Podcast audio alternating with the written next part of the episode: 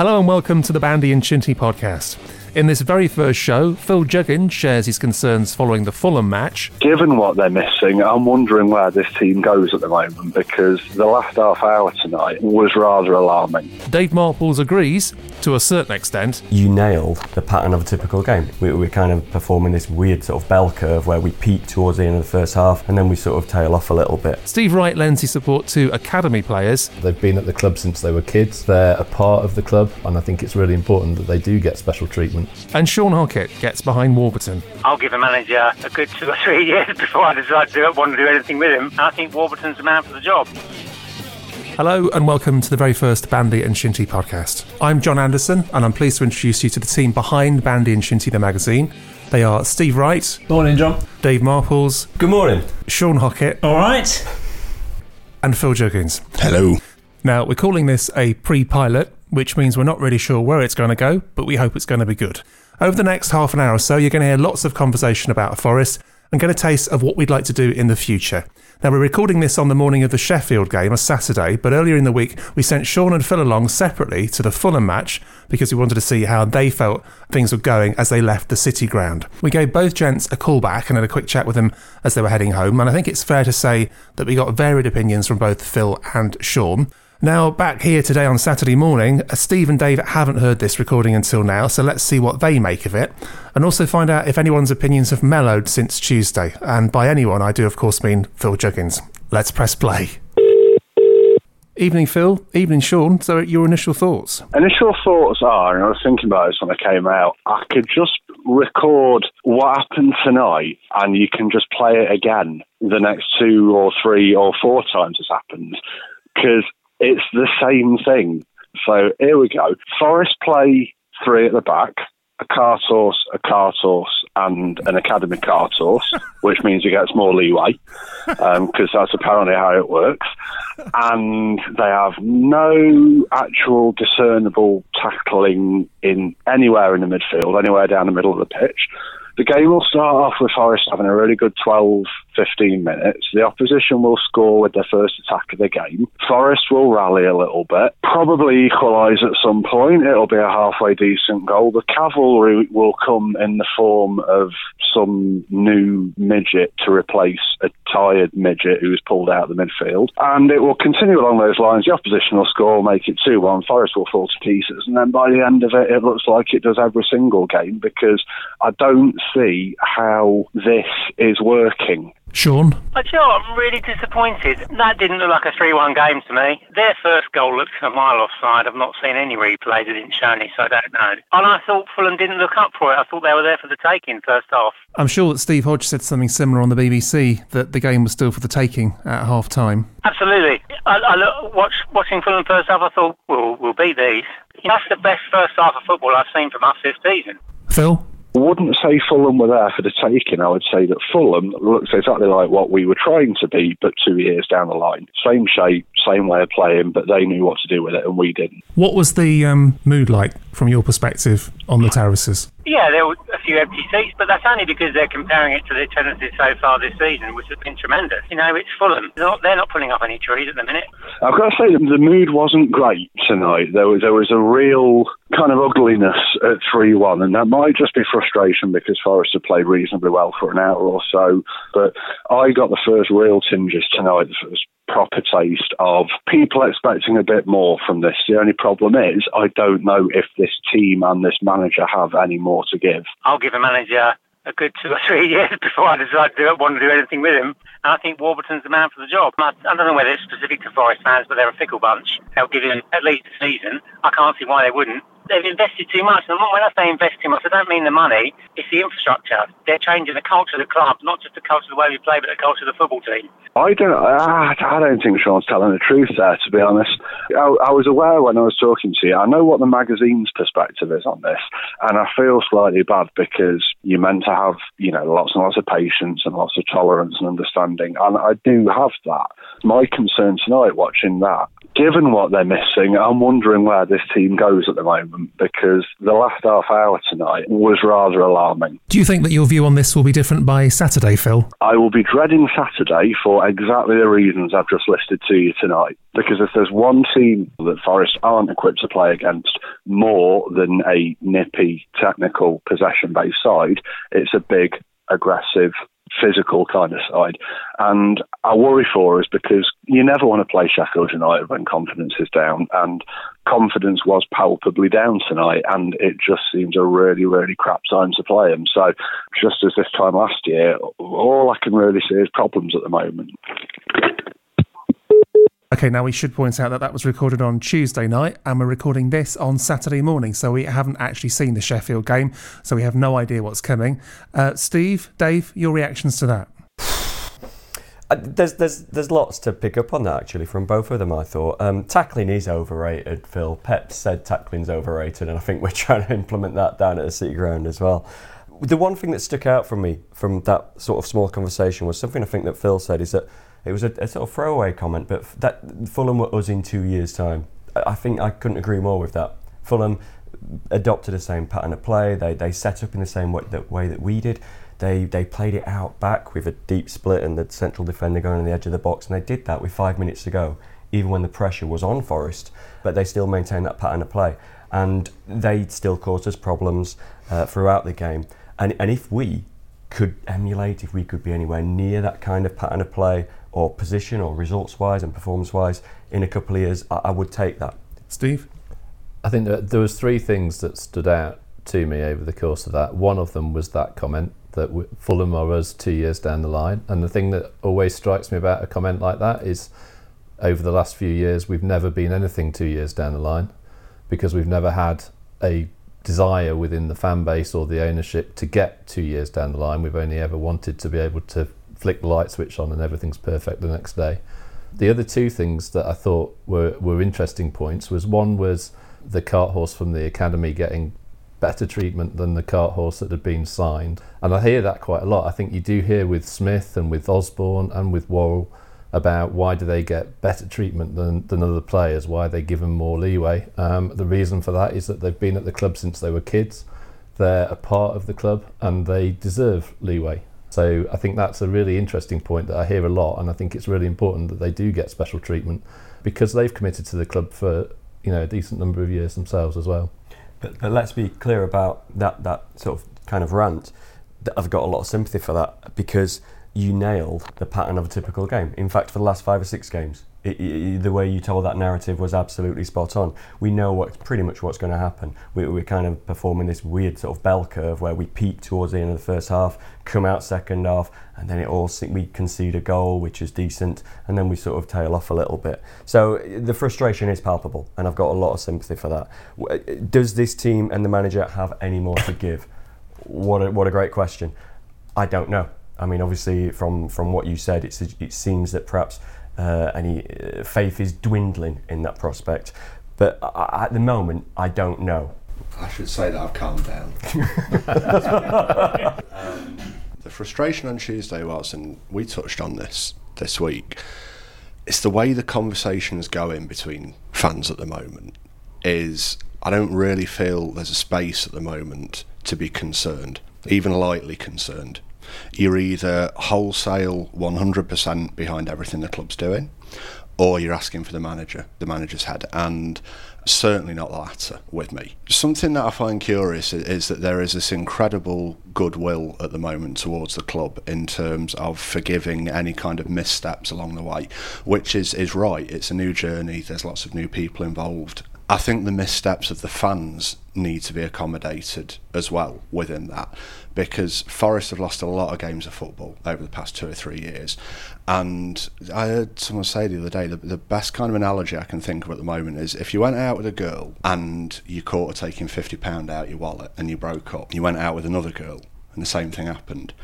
If the third time round you're with a girl and you saw her looking at your wallet, would you think, oh, concerns here? Or would you go, each their own, let's see how this pans out? It's that for me. I'm seeing mm. elements at the moment of, and it was more about the, you know, that thing of where does this team go at the moment? Because constraints being what they are, windows being what they are, finance being what it is. If we're going to do this, it's fine saying, you know, as we covered there, Fulham were us two years down the mm. line. Fulham very nearly went down a couple of years ago mm. trying to play this way, and it was pretty much just Ross McCormack that kept them up that year.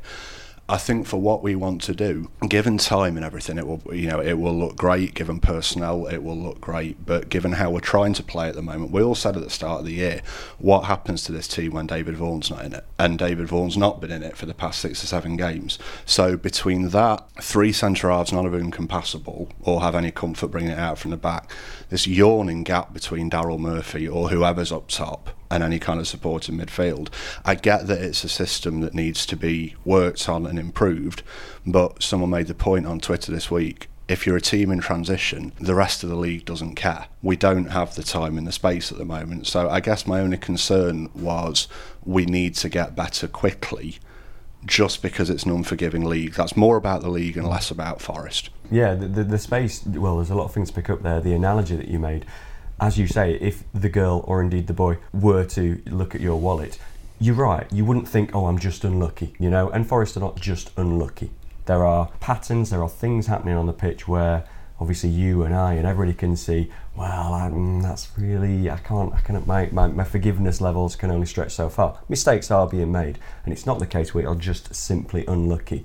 The, the, I think there's, I think perhaps a space needs to be created for the for the nuance that exists between everything's okay, things moving off the pitch really quite well, and indeed Warburton out. And, and and it's not our responsibility to fill that, but fans need to allow that there is that space from which you can be critical of performances, you can be critical of team selection, but it doesn't mean that you want to burn everything down and start again. And I, and I think that's a perfectly, not just even a valid viewpoint to hold, but it's possibly, if there is a correct viewpoint to hold, but it's a very sensible viewpoint to take. I think we have to be a bit careful as well, though, of not representing what goes on in a, an environment like Twitter as being the be all and end all of a conversation. Yeah, because um, it's not. Because that is by its nature polarizing and you you end up in those two positions. I think it is a really interesting point because I think Montanier is probably actually the epitome of that in that I don't think any of us really felt anything was going right on the pitch, but we we went into our two groups because we were so desperate. I think those of us that wanted Montanier to stay and wanted to stick with that whole kind of keeping stability and everything were just desperate for something to change in the way that the club was being run because we'd had years and years of just complete recklessness by the owner. And then on the other side, you've got obviously people wanting to, to make the change, make the change and get rid, and, and it polarised because of that almost desperate situation. And I think we did then end up having arguments about things that we didn't really even believe in ourselves because of the desperation to be in a position to go with a stability above all kind of mentality. I think the difference with Warburton is that I think you can see what's going on, you can see what he's trying to do, and we know he's done it before. Now, obviously, there is no endless time limit on that because we cannot afford to go down. No club can afford to, to go and start it all again in League One, which could take years. But three months into a new owner, 10 games into a new season, we're a long way from that point now. Sean, you've been sitting there very calmly throughout. Having listened to Phil's comments alongside your own, um, what's your take on it? Vitriolic, I think would be fair. Um, it's nice that he's come back and said he's calmed down a bit. I don't tend to agree that Worrall's a cart horse. I love academy players. I like seeing them play for the first team, so they get a lot of leeway from me, probably more than they deserve, to be honest but then that's just me. I think that's a really interesting point you made, Phil, earlier about the three lads at the back who perhaps aren't that comfortable on the ball. And I think that is a problem. I, I don't know if this stat is true, but I saw this stat that Worrall is, is, is the man responsible in the team for having the most possession or making the most passes. So everything's coming out from Worrall or Mills. So that's putting an awful lot of responsibility on a 20 year old lad who can defend, who can pass the ball. That experience can't be bought. That that's something that needs to be developed. And and and also this idea that Mancienne, and we talked about Mancienne quite a lot. I think he's a speedy defender. I think he's got a lot of qualities. But the one thing, in my opinion, that Mancienne cannot do is pass a ball. he looks yeah. uncomfortable in possession when he's played as a deeper midfield player. He, he, he looks at sea. He can't. He struggles to control it under pressure. And the last thing he can do is pass a ball. So I think there are it raises the old debate, doesn't it, about whether you want your defenders to defend, whether you put the defenders there to be better at distribution. Can that be coached, or indeed do we need new defenders? I think out of all, if you look at all the central defenders we've had, and I'll include Danny Fox in that, is I would say Worrall is the one that is is a footballer. Also, just this idea, and, and again, just a, a player's stock rises so much when they're not playing. So once they're going to see that Jack Hobbs has been hailed as the saviour who can pass a ball, but he's had an opportunity at Wednesday, for example, and, and we just kind of get stuck in this cycle of let's let's you know if they're not playing, they must be better than what we've got. I would like to formally withdraw my cart horse comment for Joe Worrall. That that was unfair. Point being, last half hour on Tuesday, I thought Worrall looked like something out of Apocalypse Now, and that was through no fault of his own. Um, yeah, just the madness had, had set in. Now, the, every single comment you've just made about Worrall i- is entirely fair. I do go back to the the thing about you know age old argument. If Joe Worrall had been signed from Port Vale for three hundred grand and was playing like this now, they'd be uproar. Let's not pretend otherwise. However, completely take on board what Steve's saying. The circumstances are different. What's annoying me more about that back three was this is going to sound really harsh borderline negligence from Matt Mills at this point in terms of his duty in looking after a young centre half.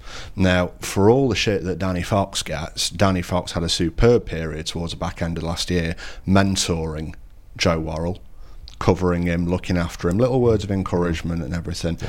Yeah. The joke was with Matt Mills, you want to see a heat map He's- of what yeah. he does, one of where he stands and one of the area he points to and screams at. Absolutely. Now, that can't be helping Worrall at this point, but that just returns to the age old question of there are quote unquote senior players at the club at this moment. I doubt Mills is on a massive wage because he came in under the embargo, so he's going to be 10 grand territory, but you don't know how wage packets are, are worked out and things like that. But even then, for a player who, who defines himself as being a you know an alleged leader and a captain of previous clubs and things like that, that really annoyed me on and, Tuesday. and, and especially annoyed me. I did at the time. Probably we all felt that the first goal he must have been offside. Mm. Actually, he wasn't. He just wandered in behind Matt Mills, Yeah. which was which was as you I think you know negligence bordering on criminal negligence. you know. I think part of the thing with Worrall as well, and with young players in general, players that have come through the academy, is that there's no harm. In fact, there's probably some some very good things to come from taking them out. So he gets his run of experience. He gets that opportunity to see what it's like in the championship, game after game, where you're playing three games a week and everything else.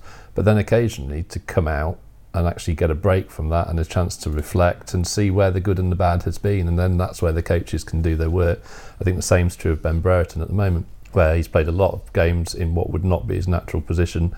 He's struggled a bit. Now's the time to whip him out of the, the game for a bit and actually work with him at what's going right and wrong for him, either in that position or elsewhere if it, if he needs to be moved. Just just to pick up on David Vaughan as well, that was an interesting point you made. You, I guess statistically, you're right. We seem to have lost our way results wise since David Vaughan hasn't played. Having said that, I'm increasingly impressed by Bridcut's role. I thought he gets in better and better with each game.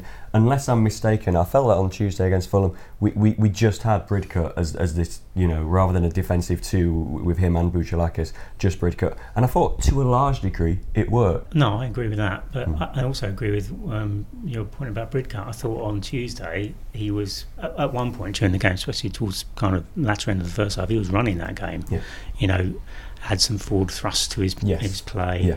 Alongside Benny, And it allowed Osborne to get further forward. Absolutely, that's right. I think there's there's a lot of confusion as well, particularly amongst Forest fans, as to what the role of a holding midfielder is. Because David Vaughan ain't got a tackle in him. Let's not pretend that David Vaughan's a defensive midfielder in the old mould of that role, because he isn't. He's somebody who can accept the ball at feet, drop deep, and Fulham were the perfect example of not just having a David Vaughan equivalent, but having two or three players. Not just a, a, a back three who were comfortable with the ball at feet, but midfielders who dropped deep, were very mobile, and knew what to do. Tell you who I felt sorry for on Tuesday night, and not for the first time, Dougie. Because Dougie Freedman is the only person who, in his time at the club, managed to corral some kind of usefulness and coherence out of these defenders as a unit. And it might have been this kind of daisy chained arms linked across Maginot line thing across the edge of the penalty area. tied around him. But it worked. Mm. And when you've tried to get them to do anything other than that, the results become self apparent. Yeah, he played to their strengths. Uh, played pretty much the same back four, back five every week. Absolutely, um, yeah. whi- Which which were, and then we could go down this wormhole of would we want Dougie to be in charge yet picking up zero zeros and binary results, or was it ready for a change? And obviously, the truth is we're not sure about that. We don't know where we are with that one. But it is a very good point. The thing I'd say with Vaughan is that Vaughan's not a defensive midfield player, but what he does is he gets rid of that problem that we've just identified with none of our centre halves being able to receive the ball. He steps right into that line alongside the centre halves and he takes the ball and he keeps hold of it until there's somebody to receive it. Um, and that's what we've lost. The thing I like about Bridcut, although he's not quite in that mould, is that he sits deep, but every single pass that he makes, he makes it in front of the player who's going to receive it. So he's naturally encouraging forward momentum even when he passes sideways because the, the recipient is always moving forwards and they're ready to take the play forwards. And I think that's sometimes where you get that sideways passing end up moving backwards when your passing isn't sharp enough. Bridcut is going to allow us to catapult out of defence by giving us forward momentum. I was going to say, I think the thing with, with Vaughan is he's he's the player who will do the unselfish, unglamorous mm-hmm. bit of the of the job, which is I'm here, give me the ball, I'll pass it to someone else, you play it forward. Yeah. I'm quite happy to sit in front of the back four and receive balls all day long, make those small passes to someone in the same shirt colour. It is unglamorous, but, But- he's happy to do that. Somebody's got to do that job. Absolutely. Um, would you agree, Phil, that I, thought we were a bit more, we had we posed a more of an attacking threat on Tuesday against Fulham than in previous games? Because you were, I, I totally agree. We've had this problem of, of Murphy being absolutely isolated up front and giving him one chance to score a goal, and luckily he's done it. But I thought there was more of a threat. I thought we might move the ball quicker up the field, and I felt that actually in that period towards the end of the first half, actually we're not just getting forward, we're creating chances. created loads, and as well, well as good as Murphy's been this year, let's not pretend he didn't have a shocker on Tuesday There were because there are a couple of very, very good chances that needed putting away. The game could conceivably have been three-four-one Forest by the time they got that free kick. Horrible free kick because it took an age to set up, and from where I was sat in the Trent End, it was only going in one In- in place for like two yeah, or three minutes. yeah. It's going.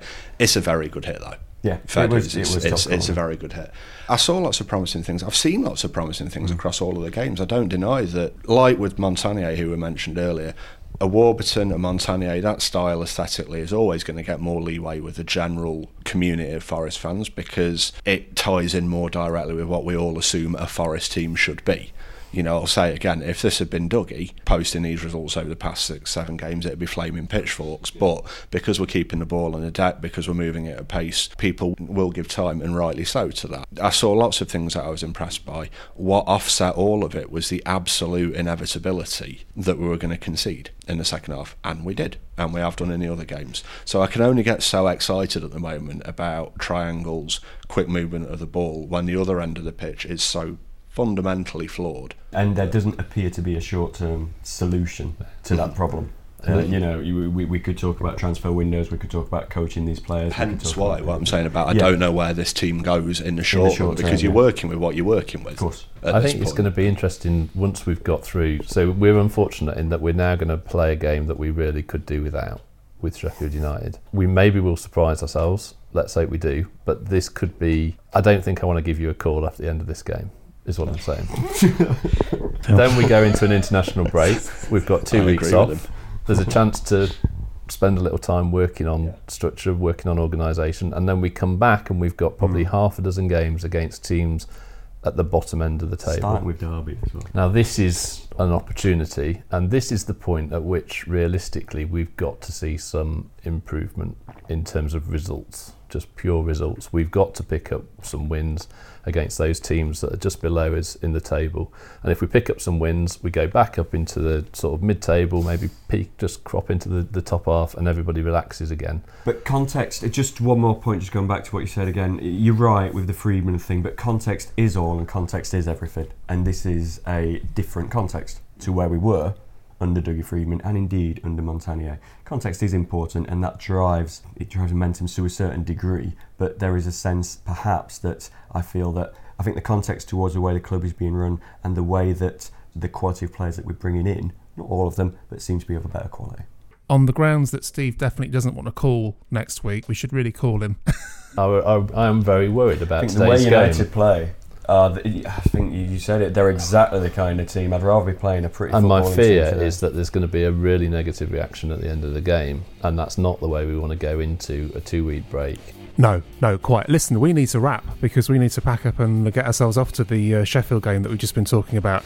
Uh, by the time you hear this podcast, I'm pretty confident that Forest will have won and will have all been worrying unnecessarily for the last uh, half an hour. But anyway, that's it for this first show. As we say, it's a pre pilot. We're not really sure what we're going to do next. We hope it's going to get better and better. Please keep an eye on our various social channels. And for all things Bandy and Shinty, visit bandyandshinty.com.